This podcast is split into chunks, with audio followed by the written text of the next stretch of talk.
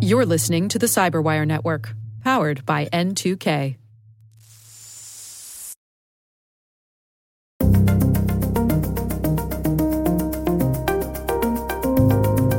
People today are hacking people versus hacking technology to get into companies. Hello, everyone, and welcome to the CyberWire's Hacking Humans podcast, where each week we look behind the social engineering scams, the phishing schemes, and criminal exploits that are making headlines and taking a heavy toll on organizations around the world. I'm Dave Bittner from the CyberWire, and joining me is Joe Carrigan from the Johns Hopkins University Information Security Institute. Hello, Joe. Hi, Dave. We got some good stories to share this week, and later in the show, Tim Sadler from Tessian on how oversharing on social media can open the door for hackers. All right, Joe, let's uh, jump in with some stories this week. Why don't you kick things off for us? All right, Dave. My story comes from Abhishek Iyer at Armorblox, and he has the story of two vishing emails that impersonate Amazon. This is interesting a vishing email. The first email is sent from a Google account, and it has the subject invoice ID, followed by what looks like a genuine invoice number from Amazon. It follows the same syntax, has the same, I guess, regular expression and everything. And the email also contains HTML styling similar to genuine Amazon emails. These are probably just stolen directly from an Amazon email. And it includes information on an LG OLED TV and an Xbox game console. So they're talking about the purchase of some pretty expensive equipment. And the email alleges that the person who received the email is the person who purchased it. And it's got a nice price tag down at the bottom that makes you go, oh, I, I better pay attention to this. Near the bottom of the email, the notice says the Amazon team, but Amazon is spelled with a zero in place of an O, which hmm. is interesting.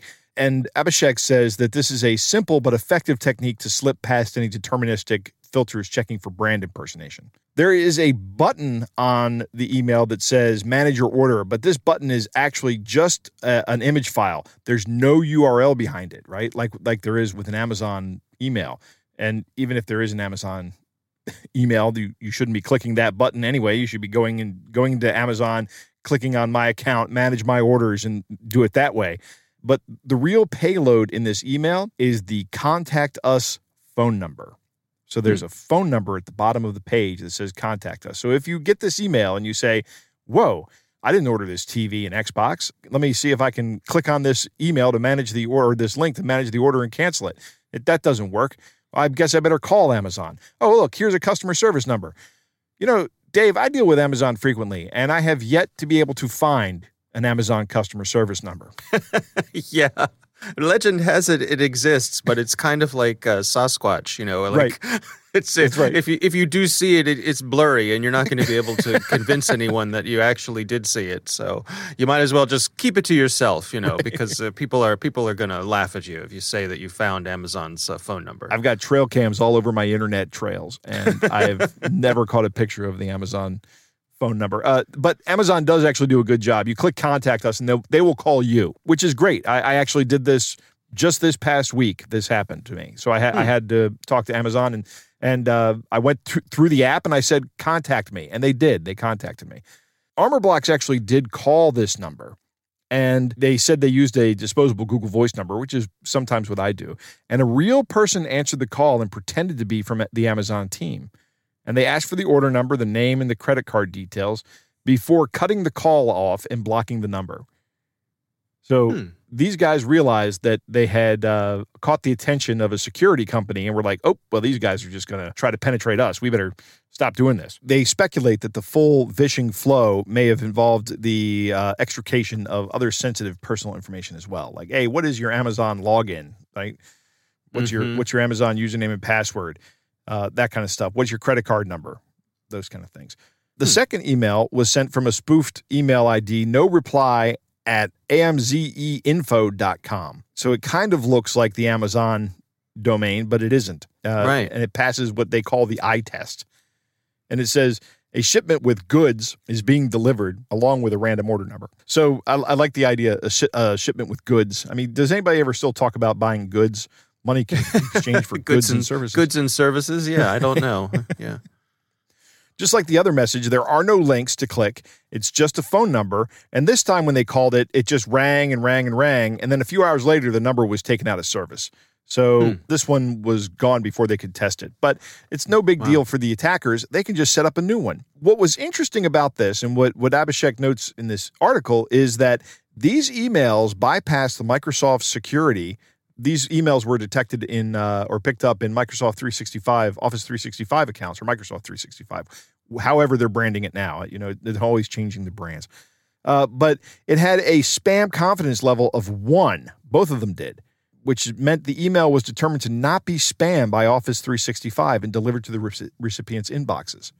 So these guys have crafted an email that just went right by all of the spam filters and put a mm-hmm. phone number in front of a user. I have heard you say on the CyberWire and on, on this podcast, we've said this, that spam filters are great and you should definitely use them, but they are about 90% effective, which means one out of every 10 spam messages gets through to the user. So the users still have to be prepared for getting spam messages. They still have to be conscious and thinking about the security of things when they get them. And this doesn't Right. just apply in your corporation because I don't think these guys are targeting people in a corporate environment. They're probably targeting individuals. That means people like you, me, our moms and dads, and, and aunts and uncles and, and kids even have to be aware of this as a vector of attack. All right. Well, uh, it's an interesting story. We'll have a link to that in the show notes. My story uh, has some similar elements coming at it from a, a little different direction. This is from the folks over at Palo Alto Networks. This is their Unit 42. That's their their threat intelligence team. And they are discussing a clever way that the bad guys are getting people to put a particular piece of malware on their computers. And this malware is called BazarLoader. Uh, and it's B A Z A R. Now, we've heard of this Loader. loader before, right? Yeah, it's a backdoor. So once it's in your system, basically that's the ball game. You know, Right. they they have full access to everything on your computer. But this campaign similar to what you were describing, uh, makes use of a lot of human interactions, and it's quite elaborate. Basically, what happens is you get an email, and the email says that uh, you have signed up for some sort of trial, and your trial is is getting ready to expire. For example, uh, the, the the sample that they provide here, it says uh, this message is just a reminder regarding your current premium. Your premium trial is coming to an end but the banking card you've mentioned in your existing profile will likely be used to extend your subscription. Right. So already, Joe, you know, this is Right. we we've all had these sorts of things where if you don't cancel, you're automatically going to get signed up for another year. Yeah. Now there is Right. one thing I'll say, Dave, is that Yeah. a lot of times these guys don't send you that warning email. They just start billing you because when you sign up, you agree. If I don't cancel by the end of the trial period, I allow you to bill me. Yes, that is true. What business guy in their right mind is going to say, well, let's tell the customer about that and remind them that it's time to cancel that subscription? Well, that's yeah, maybe a legitimate business guy, but which is what they're trying to convince you that they are. Right, exactly. Uh, but they are not. They Right. are not. So they're warning you that it's coming. Right. In fact, there's a sentence here. It says, Thank you so much for your personal faith in our service. okay. So they provide a phone number, a support phone number. Now, what's interesting is the phone number that they provide here, uh, if I can describe how it looks in the email, it's spread out. Like there's a there's an area code and the prefix and then the last four digits and there's a lot of space in between each of those numbers they pointed out here is that they're using some white on white obfuscation here. There are actually characters in those white spaces, but they're the same color as the background. So they appear invisible, They're not printable characters. And that's a way to hide them from the viewer, but also hide them from the scanning software that might be looking for an embedded phone number or something Yeah, like that. right? absolutely. Right? It, it hides it. So if you call that number, you reach a call center. And they have actually have a transcript of a, a interaction between the folks, uh, the call center, uh, and they ask you to go to a website. In this case, it's called World Books, and it's uh, worldbooks.us. If you go to the World Books website, a page loads up, and it looks like a legitimate website. It uh, says download your books directly on your iOS or Android, no USB cable required. So it looks like it's some sort of a, a book reading app. Um, the operator then asks you to go to the subscribe button, look for the unsubscribe button. There's a link at the bottom. It says, Do you want to unsubscribe? And you, you click on that. Uh, it asks you to enter your subscription number, which they had put in to the email. So again, we're we're having this interaction with this customer service person, right? Right. And we're building rapport, and we're getting more and more comfortable. You know, we're going down what is seems to be a normal pathway. No, there's nothing unreasonable yet. It all looks it all looks good. It, it feels good. It's a little bit of a pain to ha- have to do this in the first place, but you feel like you're making progress. Right. And then at some point, when you uh, put in your confirmation number, your subscription number, it asks you to download an Excel file. Mm-hmm. hmm The person uh, pretending to be the victim in this case asks the operator, says, "So, well, what is this? Why is it asking me to uh, to download an Excel file?" And the operator says, "That is the confirmation document. That's where you put in your confirmation code." All right. So you download the document, the Excel file. You try to open the document, and of course, the, the operator on the phone is telling you this is what you need to do to to unsubscribe. You try to open the document, and the document says this document is protected. You have to press enable editing and enable content to preview this document. So what do we what are we doing here, Joe? What are we We're in- enabling? We're enabling macros, Dave. Um, yes. and that is code that is behind the scenes here in Microsoft files. There are macros that you can enable. That document displays that information. And when you enable the macros, it may change the information, but you must enable macros in order to view the content. That's just the contents of the document. That is what's in there. But there's code behind the scenes that's going to do all kinds of bad stuff, I'll bet. What happens after I do what this guy tells me and uh, enable the macros? Well, I mean that that is the ball game. That Right. that's when it downloads uh, the BazarLoader backdoor and installs it, uh, and so now your computer belongs to them. Right. Um, but what's interesting is that the the operator doesn't just hang up on you, and the operator actually continues. In this case, the operator put the caller on hold for about a minute, came back and said, uh, "I've checked with the IT department, and they're saying that your cancellation went through correctly." We're having an issue with our servers, so you might not get confirmation right away, but the cancellation went through successfully, so nothing's going to be charged to your account. We're all good here. Uh, thank you very much. Have a good day. So off you go, thinking that you have dodged a bullet when instead you have actually thrown your body in front of the bullet. right. you think you're off scot free when in fact you're pwned. right. Right. Absolutely. Well, that's Absolutely. insidious. It is. It is. So, I mean, let's talk about, you know, how we could go about preventing this sort of thing. Think about this from your perspective. Do you remember signing up for any services? You know, one of the things Brian Krebs talks about is if you didn't ask for it, don't download it, right? Yeah. Um, or don't install it or whatever. But did you sign up for a service? Maybe. If you use a credit card to sign up for services online, you can always say this is a fraudulent charge. So that's one way to Right. protect yourself. When you get the call center, you know, actually, instead of calling the number in the email, look up the number online. Although I don't know if they if they're saying they could very well establish an entire company that makes it look like you've purchased something from them, right? They they could fake all this, right?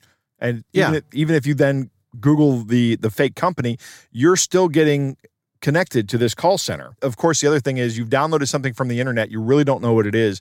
Don't enable macros on it. No matter how much they insist upon that, that is a big red flag. Yeah, downloading any file Right. and, and, and being asked to execute it to unsubscribe from something that's certainly not necessary. Uh, But I can absolutely see where somebody would believe it is. This is terrible because once the person picks the phone and calls, I'll bet this has a very high success rate.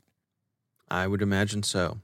So the folks at uh, Unit 42 go into some of the other technical details here. It's an interesting one, definitely worth checking out. The transcript between the fake customer service person and the, the caller is quite interesting. Uh, so it's a good one to check out and uh, share because I think what's interesting here also is how much these bad actors are investing in infrastructure like call centers right. to make these things work.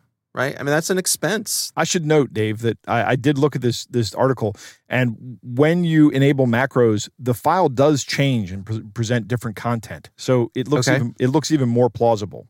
Mm, I see. We'll have a link to that uh, in our show notes, of course. Joe, it is time to move on to our catch of the day. Dave, our catch of the day comes from a listener named Scott who writes, I didn't respond to this one, but I don't remember this particular scam being shared on Hacking Humans. And this actual scam was sent to Scott via fax. Dave, do you have a fax machine? no, I I left my fax machine in 1985. I thought this was astounding. This is a a phishing fax mm-hmm. that, that Scott received. Dave, why don't you read it? Dear hmm. Scott Schabel, my name is Edward Williams. I'm a partner at Williams LLP Canada. Apologies if my letter came to you as a surprise, since there's been no previous correspondence between us. There is an unclaimed permanent life insurance policy held by our deceased client.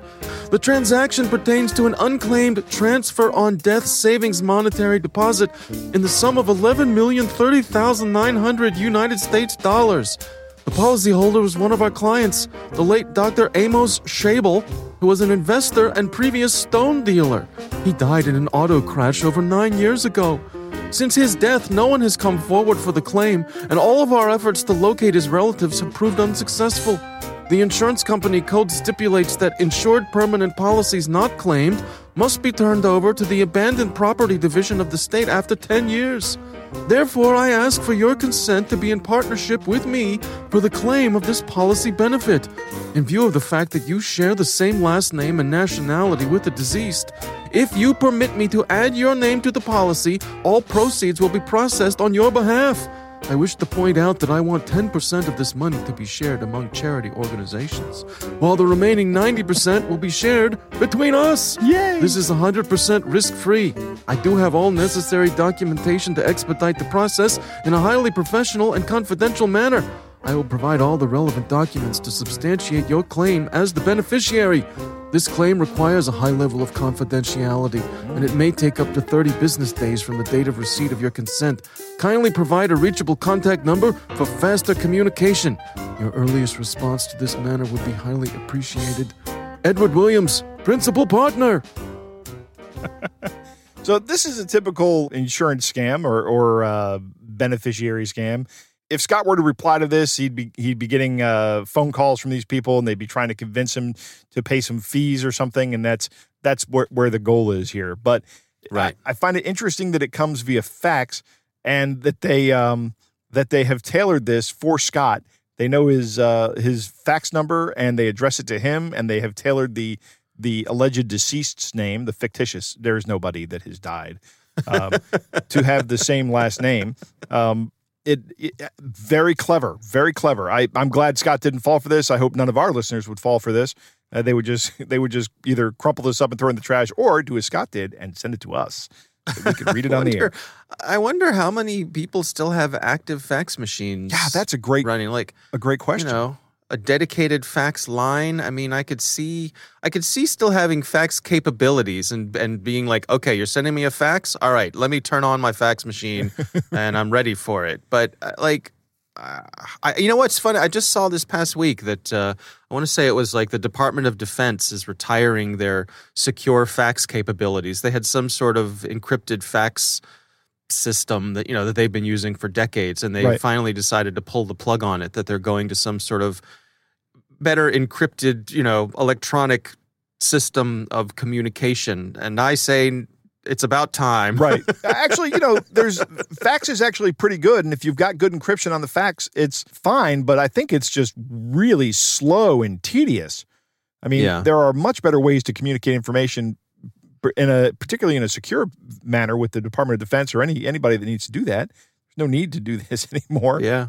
They were miraculous when they were new, right? Right. Yeah. yeah, that was amazing. Now it's oh, you got to send me a. Oh, nobody likes this anymore. Right. Are you kidding me? Right. Like what? Uh, okay, let me figure out how to do that. Well, thanks to our listener Scott for sending that in to us. We would love to hear from you. You can send catch of the day to hackinghumans at thecyberwire.com.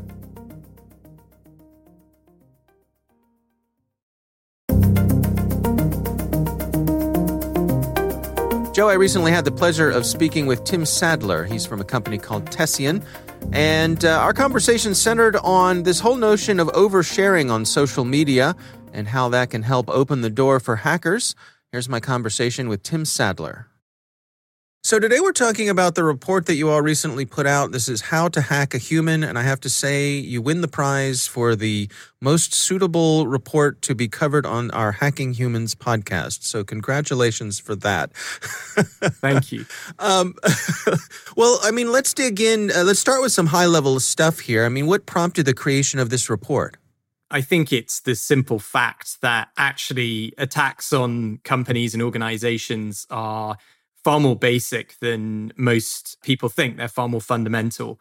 I'm thinking of the people in my life that I speak with, you know, my parents maybe who don't even think about cybersecurity, but they think they know what hacking is. And they're often surprised when I tell them that people today are hacking people versus hacking technology to get into companies. And a lot of these breaches that we read about are actually because an attacker hacked a human rather than hacking a piece of technology. So we really wanted to just try and create something and do a piece of research around the problem of hacking humans uh, and bringing this story and creating awareness around this risk to as many people as possible.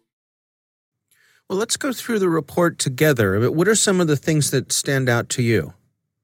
I think there are really three things that we covered in the report. There was this concept of social media overload. So, just how much people actually share on social media every week. So, 84% of people post on social media every week. Two fifths, so about 42% post every day. And these people are sharing a lot of information online about things like hobbies, interests, relationships, locations, etc. Half share the names and pictures of their children, and almost three quarters, about 72%, mention birthday celebrations. And the reason why those things are problematic is because a lot of people also use those kinds of pieces of personal information in things like secrets, so things like their password or their password recovery uh, information. The second core finding for the report was about out of office responses and 93% of people enabling out of office responses when they're on vacation. Um, and in that out of office response, actually giving at least one personal detail. Now, out of office responses are are necessary. I set an out of office and they are an important part of actually managing things when you are out of the office. But what some people don't realize is that actually those out of office responses can also be used to aid attackers in terms of understanding whether somebody is at work or away from work and if you're putting in information to that out of office message, for example, who to contact or telephone details, or, you know, if this is regarding a financial inquiry, contact this person, all of those things can be used again to hack humans. Mm. And then the final thing in the report to call out is the need for cybersecurity awareness. So while at work, only about half of people pay attention to their sender's email address and less than half about 44% check the legitimacy of links and attachments before responding or taking action. Um, and this is, again, really, really important and pretty concerning because 88% of the respondents that we surveyed received a suspicious email uh, in 2020. So it was really those three things social media overload, out of office responses, and then also the need for cybersecurity awareness that we covered in that report. How much of the issue with social media is dialing in who you share things with in addition to the things that you share? I mean i guess where i'm coming from is you know a big part of what makes social media fun is being able to wish someone a happy birthday or share photos of your kids uh, you know at, at school or events or, or things like that. How much of this is a matter of not making those things available to the general public I, I, think a lot of it is is that. So I think it's it's just being very mindful and aware of the settings and controls you have on your social media accounts. If you are sharing all of your social media accounts and the information that you put out there publicly, that is not good. Um, and if you are sharing it with everybody, for example, if you have a Twitter account and you know everybody uh, with a Twitter account can see what you're posting, then you just need to be conscious of that and you need to adjust the information that you're sharing. The second thing though, and I think this is, you know, the fundamental point is anything that is used for access or passwords, you really need to make sure that you're not basing those secret pieces of information on things that attackers can find out about you easily on the internet. So this is pretty easy when it comes to passwords. Just use a strong, indecipherable, ideally generated via a password manager password. And then, you know, you significantly limit that risk it can be a little bit more difficult when you're using services that have some kind of password recovery and you know things like the name of your pet or the name of your mm-hmm. child might be a recovery phrase in which case you can't always control what the recovery uh, question is so you do actually just need to be conscious then of who you're sharing the information with but of course we understand yeah absolutely everyone uses social media. It's an important part of our lives. And we're not saying don't share any information on these platforms. It's just about being aware of these risks and, and managing things accordingly. There's an interesting uh, section of the report where you uh, describe the information that is on a boarding pass, for example. And uh, I think a lot of people, when they're traveling, it's sort of a fun thing to post a picture of your boarding pass. Here we go, we're off on holiday, you know. But there's a lot of information in there. There is uh, completely, and again, it's it's one of those things that we now do. We we document our lives. We take so many photographs. and we want to share that with our friends. We want to share it with the world. There is a lot of personally identifiable information about us on these kinds of documents. So it could be a picture of your boarding pass, or, or as crazy as it sounds, it could be a, a picture of your passport. I remember seeing something um, a year back where uh, somebody was tweeting at their bank to help them with a support query they had. And they sent a picture of their bank card in a tweet to the bank to say, hey, can you oh, assist me? Um, right. So it is pretty crazy. And as obvious as these things may seem to some people, I think we just sometimes get lost in in how um, yeah, in how much we share and you know we share freely. What are some of the tips that you have then for folks to to strike that good balance between still being able to enjoy the things they want to do online, but having uh, you know good security practices? What sort of things do you recommend? It really comes back to advice that I, I find myself giving to everybody that I know, family members, friends, whenever asked about security, I think two things we can all do just to limit this kind of information being leveraged to hack us as humans is to use a password manager and to use strong passwords and not use the same password for the same services. And the second thing is to enable two factor authentication of some kind on as many of the accounts that we use as possible. So if they have two factor authentication available, use it. And what this means, again, this, this isn't foolproof and this doesn't mean that you're then immune to being hacked, but it makes it significantly harder for hackers to through an understanding of your profile online, it makes it much harder for people to then try and get into your accounts uh, and compromise those systems. The second thing then is I think it's about being aware of the security controls and privacy controls you have on your social media accounts. So just always worth going into the settings page and just understanding what are you actually sharing and with who. So it's really easy to do this in in LinkedIn and in Twitter and Instagram, so on and so forth. You can actually implement privacy controls. So, you know, maybe you actually limit who can see the posts that you're putting out. And then the final thing I would say is I think it's just really important to have a general awareness that there are people out there that are scraping social media profiles on the internet to try and build up an understanding and a picture of people's personal lives in order to try and launch attacks where they are trying to guess passwords or they're trying to force password reset etc through these things they may seem to you like only you would know them but again we are now sharing them with the world.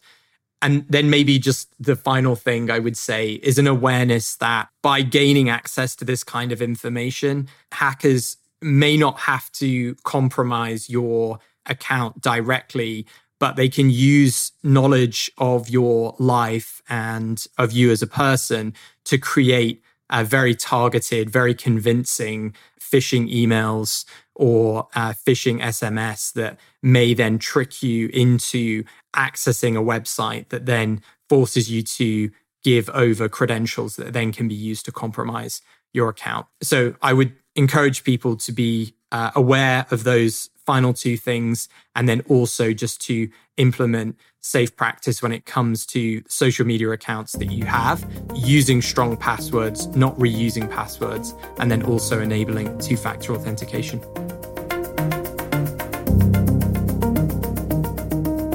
All right, Joe, what do you think? Well, I agree with you, Dave. That is a great name for a report. Oversharing is a big problem, particularly on social media. And I love this vector of out of office responses. And Tim makes an excellent point that if you're in accounts payable, right? And you you say I'm out of the office right now. If you need assistance with a bill, please contact I don't know, Tracy. Let's say Tracy in, in accounts payable as well. Uh, Right. And, and that person goes, Oh, wow, look, I'm an attacker. And I just emailed this person because I saw on Facebook that they were out of the office. And look, they gave me the information. Now I can send an email to Tracy and say I was working with the person that, that sent me this thing.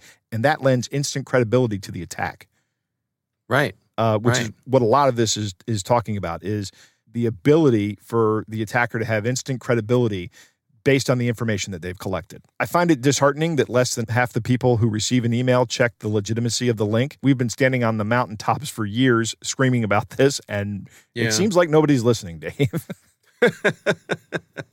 Security settings can make it much more safe to share things on social media, but the problem with this is that's not the default. By default, when you Mm. sign up for a Facebook account, everything is public. Same with Twitter.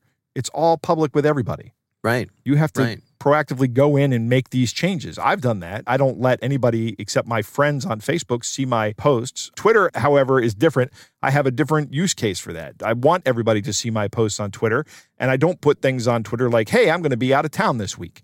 I I just don't do that. Right. I, I don't even do that on Facebook, mainly because I don't trust my friends, Dave. I, I run with a seedy Right. crowd. So take some time, go through Facebook and lock that thing down. Uh, You know, when I see friend recommendations come up on Facebook, often I click on them.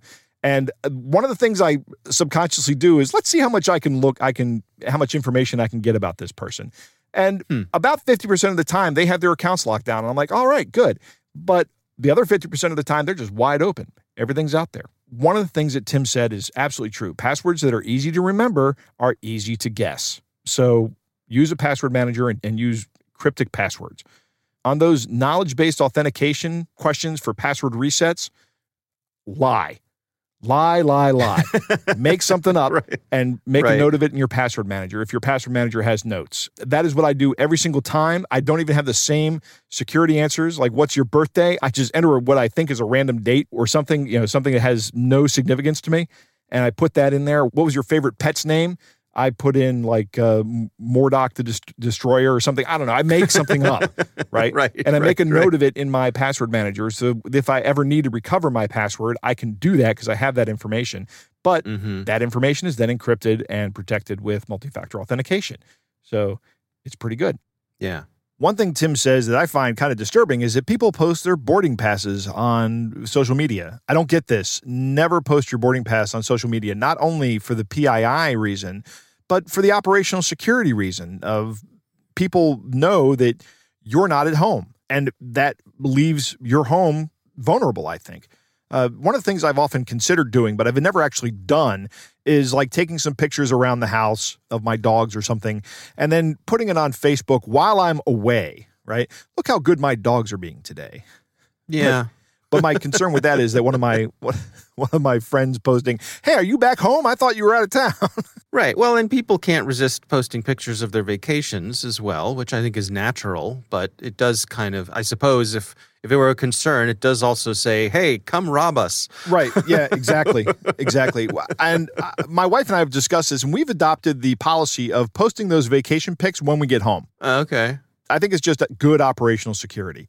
I like all the stuff that Tim says at the end of the interview. Great, great points, great tips. Be mindful of what you're sharing and with whom. Check those settings in your Facebook and your Twitter page and make sure that you're cognizant of who can see them. And if you're not cognizant of who can see them, just think that everybody can see them. Security awareness is big, it's very important for everybody. I like how Tim starts this interview and he, he starts off saying, you know, these guys aren't attacking your computer, they're attacking you. That's what you need to prepare for. They're not going to try to penetrate your network by using zero days and all that. They're going to they're going to talk to you and they're going to ask you to do things for them. That's how this works. Mm-hmm. Password hygiene, use good password hygiene and use a password manager to help you implement that and multi-factor authentication, multi-factor authentication, multi-factor authentication over and over and over yeah. again. That's what I say. if you're going to do one thing, do that. Yeah. All right. Well, our thanks to Tim Sadler for joining us. We do appreciate him taking the time and sharing his expertise. That is our show. We want to thank all of you for listening. And of course, we want to thank the Johns Hopkins University Information Security Institute for their participation. You can learn more at isi.jhu.edu. The Hacking Humans podcast is proudly produced in Maryland at the startup studios of Data Tribe, where they're co building the next generation of cybersecurity teams and technologies. Our senior producer is Jennifer Eiben. Our executive editor is Peter Kilpe. I'm Dave Bittner. And I'm Joe Carrigan. Thanks for listening.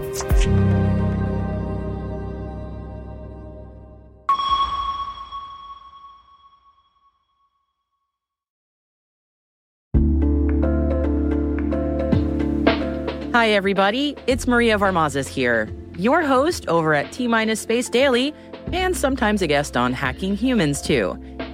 We here at N2K CyberWire work hard to bring you concise, intelligence driven news and commentary, and we'd like to know how we're doing.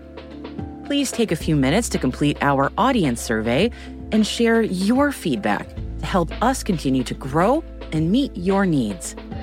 Visit cyberwire.com slash survey. That's cyberwire.com slash survey to get started. Thanks so much for your input as we reach for the stars. It means the universe to us.